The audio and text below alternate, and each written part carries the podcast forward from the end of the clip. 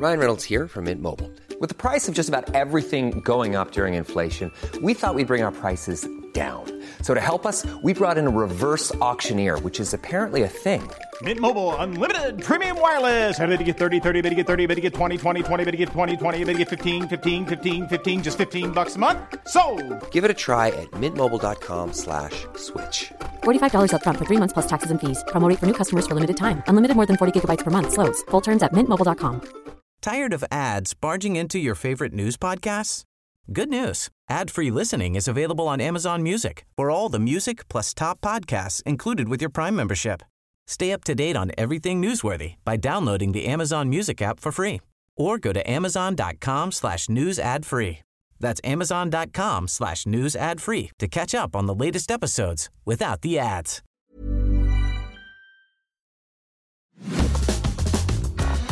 How you doing? It's David here. We're going to introduce a new idea called Curious Minds.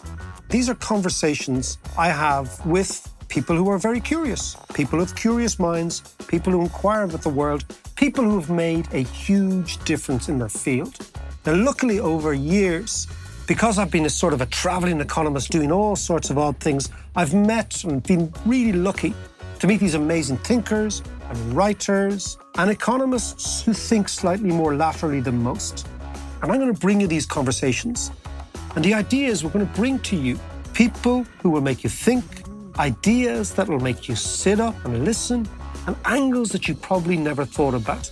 And I hope you enjoy them. I have certainly enjoyed meeting these people, and I can't wait for you to meet them too. And I'm delighted to say my first chat is with the fantastic New York Times bestseller, New York Times columnist, Mr. Tom Friedman.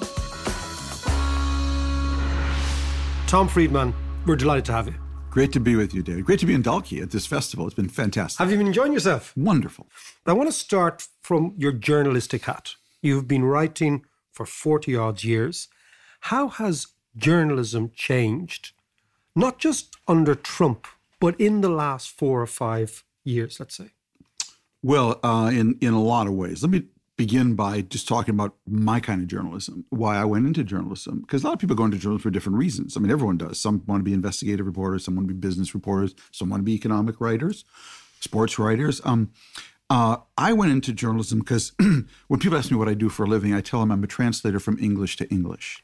So I like to take really complex subjects like technology or globalization and translate them first into English that I understand with the hope that I can then help other people understand it. And actually, that's my form of idealism, David. That may not sound very idealistic, but in the kind of age we're in right now, an age of enormous complexity where the world's so interdependent, we're all being affected by one another, I live by something Marie Curie once said Now is the time to understand more so we may fear less. See, there's a lot of people now in the fear generation business, and there's a lot of journalists in the business of making people stupid. In fact, I would argue we have a whole network in America devoted to that task called Fox News. Well, I actually believe that if you can make the world comprehensible for people, they will fear less, and therefore they'll be less susceptible to the demagogues and the populists who want them to fear more. So that's kind of why I went into the business. Now, I actually started as a journalist on Fleet Street. Um, I, w- Did went you? To, I, I went to graduate school I at Oxford. you, you did Yeah. the, the, the London connection. Yeah, so I started on Fleet Street for United Press International in 1978, and I actually started on a device called a typewriter. I don't know if your listeners know, this was a device where if you press the keys, it created pressure on a roller, and it it actually created a letter on the roller and paper, and that's how you produce your journalism. And I tell you that because when I was sent off by UPI in 1979 to Beirut, the way we filed our stories in from Beirut, which was my first foreign assignment, was you had to write your stories three paragraphs at a time, hand them to a telex operator, and she would then punch it into telex tape and then send it on to New York, or in our case, London, UPI, and then it was distributed around the world. Try writing a story three paragraphs at a time um, on, on deadline. Okay. So actually, the way you had to do it was I would write three paragraphs. Uh, I actually write through, excuse me, the whole story. I'd write the all 800 or 900, 1200 words. Then once I knew what it was about, I would write it through again. Then once I knew I had the story, I would write it through again, three paragraphs at a time. And that's how you had to do it. And it was a real challenge. Of course, there was no spell check, there was no move graph. And you're in Beirut. Then you it's know. the age of Tipex, I remember. Yeah, exactly. That's right. Changing, uh, whi- whiting out things. So, so I've I've actually lived. I actually started. You know, the typewriter lasted for a hundred years, um, and uh, from about um, seventeen. Uh, sorry, so from, from about eighteen uh, seventy till about nineteen late nineteen seventies. So I was at the very end of the typewriter age, and of course at the beginning of first the computer age and then the internet age. And so I've lived the entire span of these technologies. And in a way, my career is a metaphor for what's happening in the workplace. And we can talk about this more. That is, you know, for our parents, grandparents, and great grandparents' generation, um, the steam engine basically lasted 100 years. So you had one technology for that that 100 years and multiple generations lived through that same technology you your parents and your grandparents. The same was true of electrification. But what's happening today is that now digitization i've gone from that typewriter Yeah. through a lap desktop laptop uh, cell phone watch okay chatbot you know. So now it's the technology changes multiple times um, within your lifetime and therefore adapting to those multiple changes in technology is not only a challenge for every journalist it's obviously a challenge for every worker today And, and let's look at, because we, we've got to get on to workers, because obviously this has all got massive ramifications for how people live, how people listen to the podcast, how they're working. You know, people are, they've got their buds in on the train, they're listening, they're going into jobs which didn't exist, not 10 years ago, didn't exist in many cases in Dublin two or three years ago. And that's going to change and multiply all the time. Tell me about, before we talk about technology, to what extent do you think it's the technology has driven the change in the messaging, i.e., driven the change in journalism? there's no question, you know, that with one of these cell phones that I'm holding now in my hand, my my Apple uh, iPhone, I immediately become a reporter, a paparazzi, and a filmmaker. Now, when everyone is a reporter, paparazzi, and filmmaker, everyone else is a public figure. And so um, it's brought so many more voices into journalism. That's a fantastic thing. That's the upside. You can now decide I'm going to be a foreign correspondent in Beirut. I'm just going to send myself there. And I'm going to start Tom Friedman's Beirut blog. And if it's good, it'll get around. And maybe there'll be a podcast. And then maybe, if I'm lucky, the Irish Times or the Washington Post will notice my stuff and say, We want you to work for us. Back in the day when I was starting, that was much harder. It was not impossible, but it was harder. You had to get on with the Irish Times and be their foreign correspondent, or the AP, or the New York Times, or the Chicago Tribune, etc.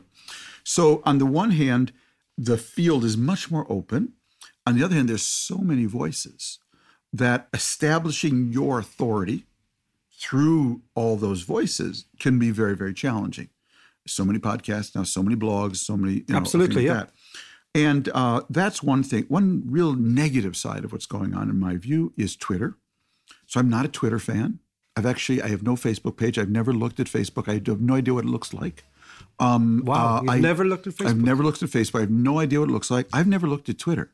Now Twitter sends me stuff on my phone. But you're on Twitter, but that's for professional That's reasons. right. The New York Times tweets my column, and I tweet my column. Yeah. And if you come to me and say, Tom, will you tweet this podcast? I will do it. But I actually don't know how to do it. So my assistant, Gwen, will do it. Okay. So I don't look at Twitter. I don't look at Facebook. I know who my friends are. They're not a thumb up and a thumb down. And anything you say about me in 240 carries anonymously, I don't care about. So, okay. So uh, I'm sure I'm missing something. Maybe not. But here's Maybe what here's what I'm not missing, Dave. Good for your sanity. Because I'm not on Twitter, everybody likes me. In my world, everybody likes me. Okay. okay. Yeah. So I'm now why So is you're that- troll free. I'm troll free. So because of that, why is that important? I've been to the Middle East and talked now to because I was the New York Times bureau chief in Israel and in Beirut. These are hotly contested, controversial stories. I've talked to reporters there, and they say, "Tom, I come back from covering the Israel-Palestinian fight on the Gaza front, and I'm being eaten alive on Twitter." And I tell them, guys, I'm begging you. I'm down on my knees and I'm begging you. Don't go there. Only dragons live there. And so if you are trying to report a story and you're always in the back of your mind, oh, if I say this, the Palestinians are going to eat my liver. If I say that, the Israelis are going to carve my heart out. You got to just write. And that's what I do. I'm being a columnist is not a friend growth industry.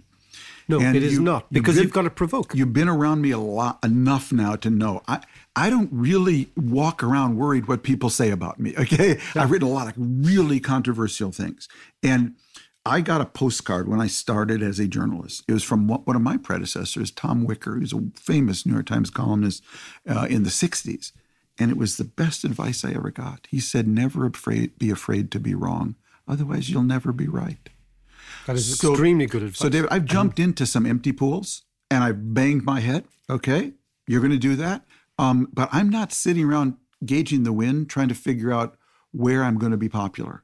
And so I provoke a lot of harsh reactions from people. I I, I know that I'm not a fool not to know what's being written or said about me, and that's fine. I didn't. I want to. I want to get people to be challenged to think, and I'm not indifferent to criticism. I mean, it filters its way to me, Sure. and I'm always thinking about it. But I'm not approaching the story by saying, "Where's the crowd here?" and how do I align myself this way or that. And unfortunately, with all this technology now, there's way too much of that. The other thing that's terrible is that the most email list. So we have the most emailed item in the New York Times. You can tell every 15 minutes. We have the most popular. The- these are the things that people are reading in the New York Times, and every journalist, columnist, food writer, um, or reporter wants to be at the top yeah, of the most want to email you want list. to be. Yeah, that's hey, honey, look, I'm at the top of the most email list. yeah. I'm number one. I'm number one. But I can tell you exactly how you're at the top of the email list. Write a negative story about Donald Trump in the New York Times. I promise you, You're- you're gone. be, you're, you're going to go. You're going to go near the top. Okay. and I'll tell you how to get to the bottom of the email list. Go to Venezuela and write a really complicated story about Venezuela. So all the incentives. This is now, fascinating, The yeah. incentives. The, the message So we're sending to clickbait, journalists. clickbait, clickbait all the time. Is- and re, re, right. reappraise me of my own prejudices, Exactly. and I'll right. think and, you're a fantastic And especially if you write for a left of center online publication like the New York Times, so you attack Trump, you'll go to the top of the list. And I'm not accusing anyone of doing that deliberately. We all should attack Trump. Um, he's a terrible person. I'm just saying when you do that, you then think you're actually doing your job because we've created an incentive system that says you got a lot of clicks. But in fact, you're not writing about Venezuela or you're not writing about the EU. Now, Americans will do anything for the European Union except read about it. But I happen to believe that the European Union is incredibly important. I think it's the other United States of the world. It's the other great center of free markets and free people and free ideas. It's the other great center of liberty in the world. I'm a huge EU fan. So I wrote about it a couple of years ago, and to fool the search engine, I called my column Trump's EU. Okay, And you go straight to number one. just so people would, so the search engine would pick up on it. You know what I mean? and the way you go. You're right. And so, but, but these are the things you shouldn't have to do. Tom, one thing in Thank You for Being Late, your latest book, which I devoured before Christmas and, and, and loved, but there's a chart which shows, and this is, you're talking about the search engine and technology, and you're talking about obviously Moore's Law and the incredible speed of change in technology over the last five or six years, uh, and it's ongoing. But there's a chart where you have a graph which shows humans' ability to adapt, our ability to adapt to change, and the rate at which technology adapts or is changing.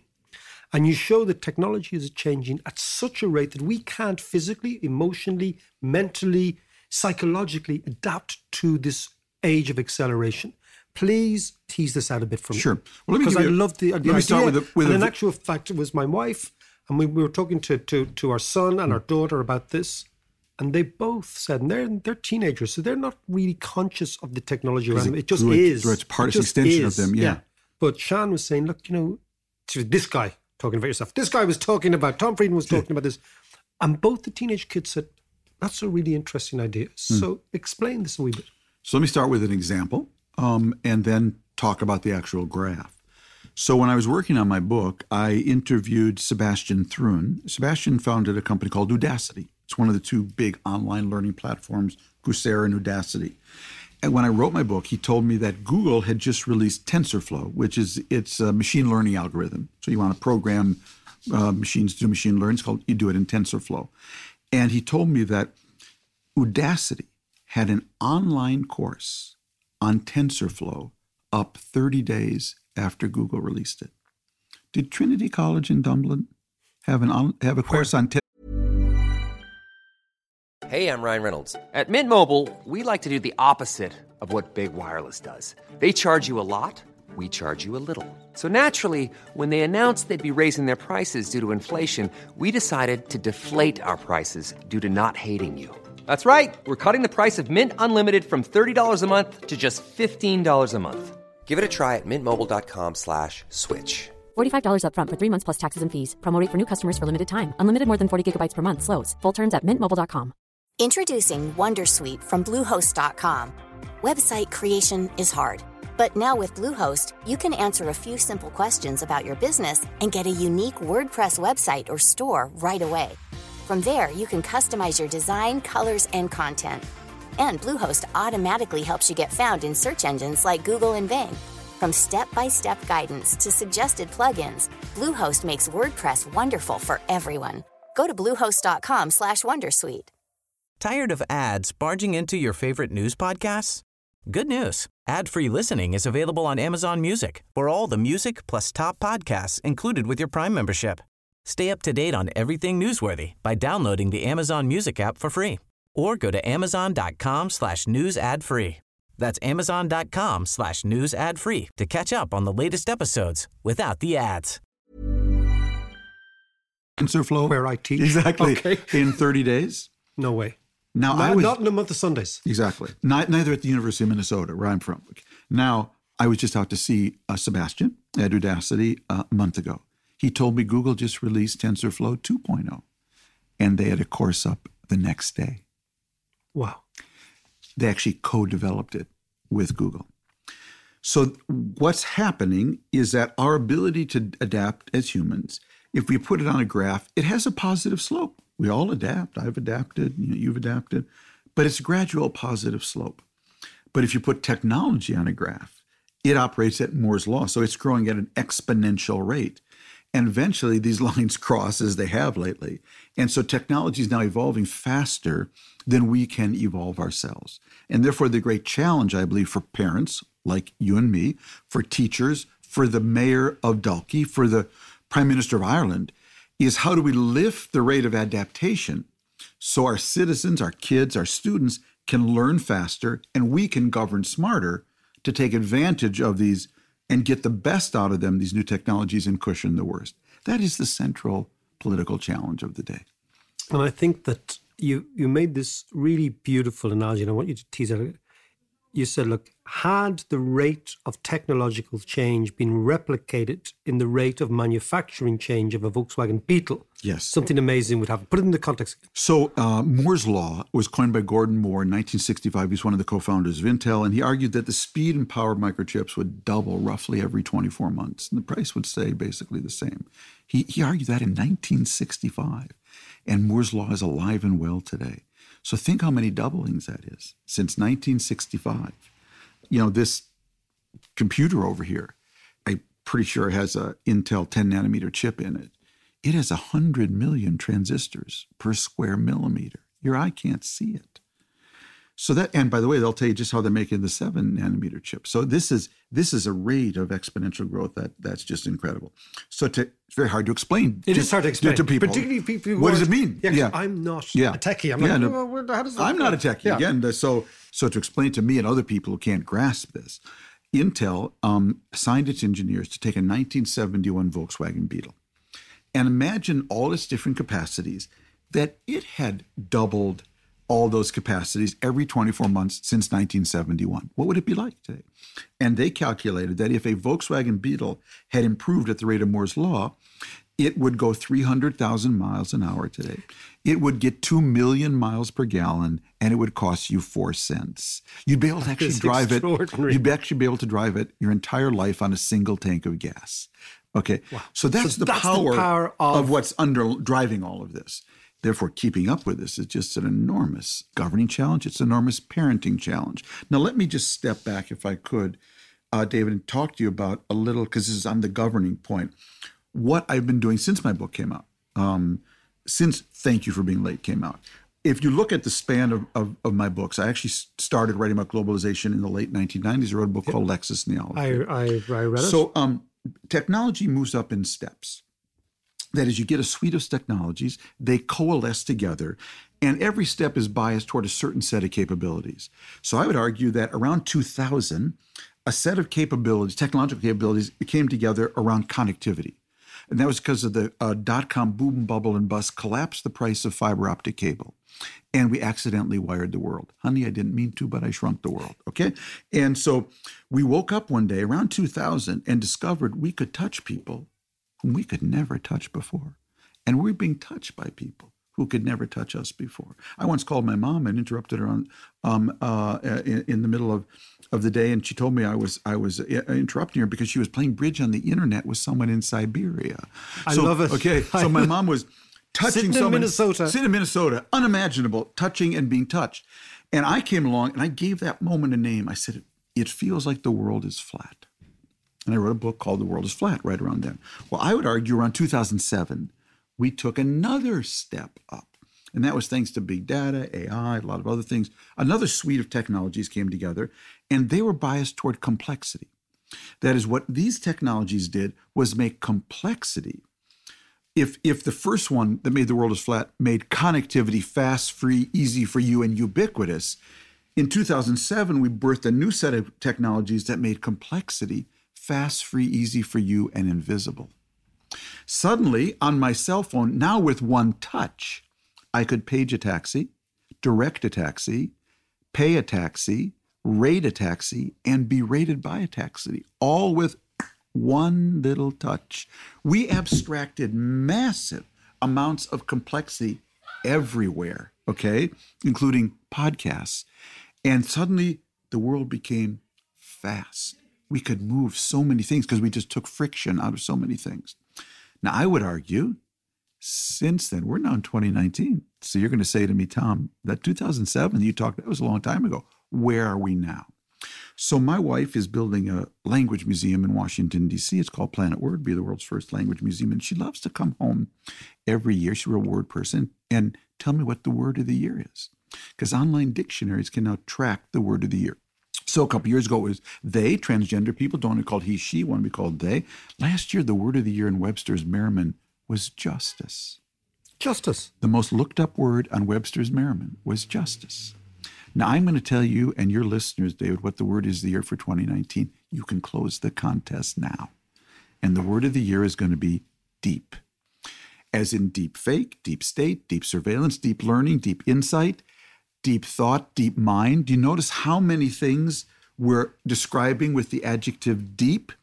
And that's because these technologies yeah, why, why is this? that I talked about of connectivity and complexity becoming free are now going deep. Okay. And now it's about all things you can do with no touch. Tom, it's Siri. You have an appointment with David McWilliams at 2:30 in Dalkey. No touch. That's pushed to me. It's gone deep. Now, I would argue that all these things are going deep. So I did a column recently, and this is a huge governing challenge. Yeah, because I want to I want to get so on. I'll, quite, so well, I'll like, explain. No, because the the implication when you look at so we're talking about all this, right? I'm thinking about how I was educated, where I live, how I get around, how I talk to my my own mum is 84. She's Yeah. down at the festival. All of these are defined by technologies and ideas of technologies that were really enshrined 40 years ago. Right. But what you're talking, and therefore our politics was Right. enshrined 40 years ago, and our sense of community, our sense of ethnicity, our sense of how we fit into the world as individuals is enshrined by laws and systems of governance and systems of comprehension that are actually predate Right. all this. Exactly. So I'll give, So I'll, I'll give you an example. So I did a column um, a couple months ago with the College Board, the people who do the SAT and PSAT exams in the States. Those are our college entrance exams. And they had decided that there are many things every high school student should know. They decided. But they decided there were two things every high school student must graduate knowing. They called them their two codes how to code a computer and the code of the US Constitution. And Mark Zuckerberg, founder of Facebook, is a walking, breathing, living example of someone who took the first course and not the second. Okay. is- So what so he he's gone really deep into your life. He knows everything about you. He knows stuff about you you don't even know. Patterns in your life. And yet the norms, standards, rules, and regulations to govern Facebook and how much it knows about David McWilliams, that we are totally lagging behind because there's no Moore's Law for morality. So we're living in a complete mismatch now between the depth at which technologies are going into our lives, Cambridge Analytica and uh, Facebook and yeah. Google, and the governance of these technologies, which so are lagging behind. And that, I believe, is a central governing challenge. It goes back to our beginning, how these things are mismatched. The technology moves faster, but now it's moving faster than the morality. And we're now living with that mismatch. And do you think the mismatch between technology and morality is finding its expression in current politics? Absolutely. So you see all these people now, we see it, let's go back to our Twitter, people using Twitter um, in ways that aren't just abusive, but now dangerous, you know. And what laws Your president using yeah, our Twitter. president. But let- let's just take the story of Facebook and Nancy Pelosi. Is it legal that you should be able to do a complete fake video of Nancy Pelosi giving an address? Is it legal for me to fake you? I'm going to do a fake podcast. I'm David McWilliams, and I believe crazy shit. Okay, all right. I mean, Well, okay. I mean, many people who know me would say, I do believe crazy shit, but there you go. But, uh, but so, so we haven't even figured out the most basic things. Can I fake you? That's like a pretty basic thing. Yeah. Um, And technologically, and tech- and technologically, I can, but legally, can I? Well, you see Facebook wrestling with it. They wouldn't take down a fake video of Nancy Pelosi. Um, so then, so what had happened? Somebody went out and did a fake video of Mark Zuckerberg, and they said, "Well, we're not going to take that down either." Uh, they said we're going to change the algorithm so fewer people will see that. Well, that's like the New York Times saying, "Well, we wrote a fake story about David McWilliams, but we're just going to put it back in the sports section. Fewer people will see it." What the world are you talking about? You know what I mean? So we have a mismatch between people's ability to code and their understanding and of the, the code of- implications of, the Constitution. Constitution. So Yeah. where does this bring us politically? Economically, we can talk about, but politically, I'd like to conclude, Tom. Politically, where does this bring us? Because we have all sorts of consequences of this mismatch, uh, finding expression in all sorts of economic and political instability and movements. Where do you think this is going? I don't think the answer is in politics. I think the answer is in family. I think it's in church, synagogue, mosque, temple. Um, the reason my book is called Thank You for Being Late, because the subtext is that the faster the world gets, the more crazy fast these technologies get, the more everything old and slow matters more than ever. All the stuff you cannot download, all the stuff you have to upload the old fashioned way. By David and Sian being good parents to good children, by teacher to student, by pastor to good flock, by government official to good citizen. It's all the old stuff, face to face, because there's no algorithm for this. And it's building values around community, faith organizations, civic organizations, Dalkey book festivals, all the old slow stuff matters more than ever. And that's why my book is called Thank You for Being Late. Uh, well, that was an absolute pleasure. Uh, Tom Friedman, we could talk all day, but the little gems that you offered me there and us, the, the, the, the whole David McWilliams podcast community, such as it is, uh, thank you so much for being with us. Really a pleasure. Thank you for bringing me to Dalkey. Thanks very much for listening. I hope you enjoyed it. Now, before we let you go, I want to give you a sneak preview of some premium content which you can access via Patreon. I think there's something we ought to hear from the silent Trumpers. These are the people who never tell you, but they vote Trump. And when you look at what are they about, and interestingly, the numbers of African Americans and particularly African American women who voted in favor of Trump is, was much larger than anyone ever imagined possible. And what I think it is, their view is Washington is a drag on the economy. Washington raises taxes, Washington has rules and regulations, and it's a drag on my ability to generate income for my family.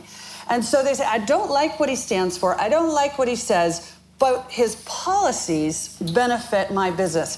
Those people will go, I'll hold my nose because that outcome is better for my ability to put food in the refrigerator. And I think with populism, we are focusing too much on the person and not enough on what are the underlying causes. Because the people who represent the populist view will come and go.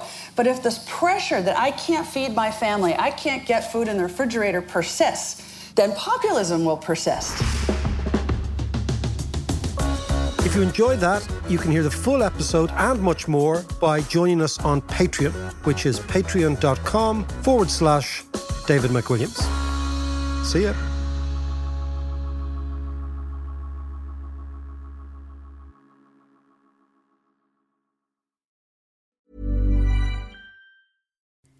Hi, I'm Kara Berry, host of Everyone's Business But Mine, and I am an all inclusive addict.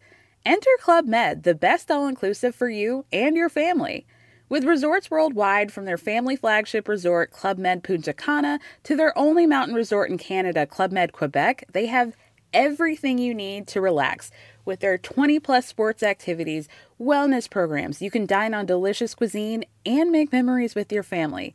So book your next getaway with Club Med. Visit clubmed.us or call 1 800 Club Med or your travel advisor. In manufacturing, you need to automate intelligently to compete effectively. But not all automation solutions are created equally. AGVs and AMRs driven by Bluebotics Ant technology offer robust, accurate performance and native interoperability because your material handling can be smarter. Visit antdriven.com, that's A N T driven.com to learn more.